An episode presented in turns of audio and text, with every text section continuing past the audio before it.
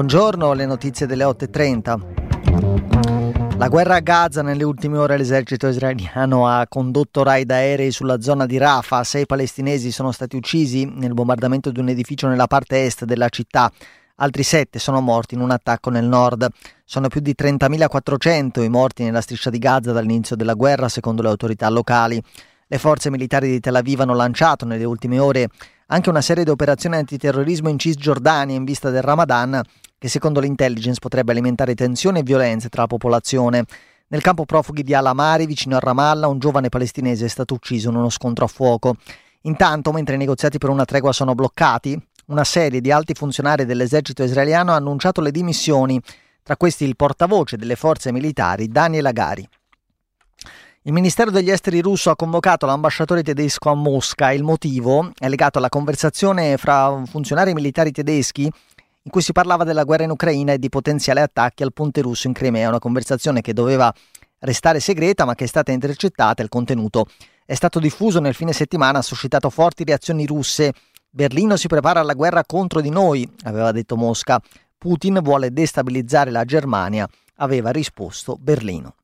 In Italia sono una quindicina le persone indagate nell'inchiesta della Procura di Perugia sul presunto dossieraggio ai danni di politici e altre persone famose. La vicenda è ancora poco chiara, ma è finita al centro del dibattito politico, rilanciando l'ostilità della destra verso magistratura e stampa. Roberto Maggioni. L'inchiesta di Perugia ruota attorno al finanziere, in forze anche alla Procura Nazionale Antimafia Pasquale Striano. È lui che aveva accesso a informazioni riservate riguardanti politici e personaggi noti e che negli ultimi anni avrebbe compiuto 800 accessi considerati anomali o illeciti. Striano pescava informazioni coperte anche da segreto, le estrapolava e, questa è la tesi dell'accusa, le metteva a disposizione di chi gliele chiedeva. La domanda dell'inchiesta è proprio questa: chi ha chiesto a Striano le informazioni riservate e perché? Tra loro ci sono ad esempio tre giornalisti del quotidiano Domani, ma ci sarebbero anche investigatori privati, faccendieri, chi altro?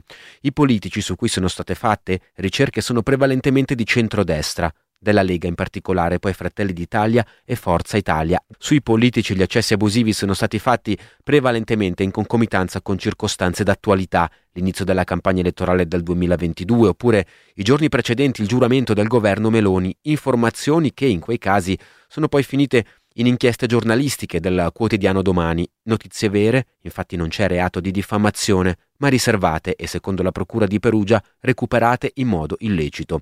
Il procuratore capo di Perugia, Raffaele Cantone, esclude per il momento il dossieraggio politico, ma la destra sta cavalcando questa vicenda per colpire il giornalismo d'inchiesta, il rapporto tra giornalisti e fonti. Sullo sfondo c'è la riforma della giustizia del ministro Nordio. Oggi inizia l'ultima settimana di campagna elettorale per le regionali in Abruzzo, voto che arriva dopo quello in Sardegna, che è stato la prima vera sconfitta per Giorgia Meloni da quando è al governo. Domani la Presidente del Consiglio sarà a Pescara per un comizio con Matteo Salvini e Antonio Tajani. Anche in Abruzzo, come in Sardegna, il candidato presidente della destra è di Fratelli d'Italia e lo sfidante di centro-sinistra può contare su una coalizione ancora più larga di quella sarda, con dentro anche Azione e Italia Viva. Negli Stati Uniti Nikki Haley ha vinto le primarie repubblicane a Washington, è il primo successo per la rivale di Donald Trump nella corsa alla nomination alla Casa Bianca.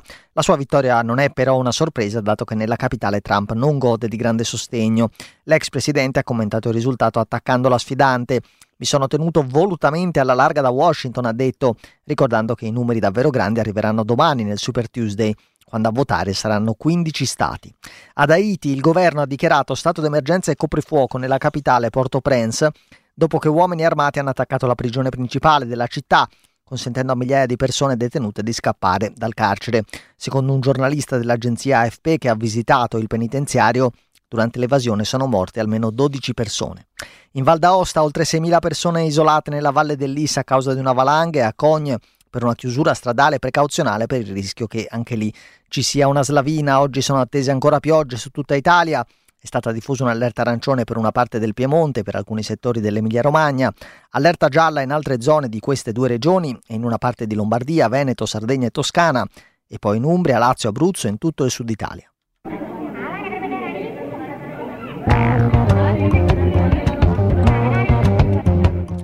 Prossima edizione del giornale radio alle 9.30. Buon ascolto. In so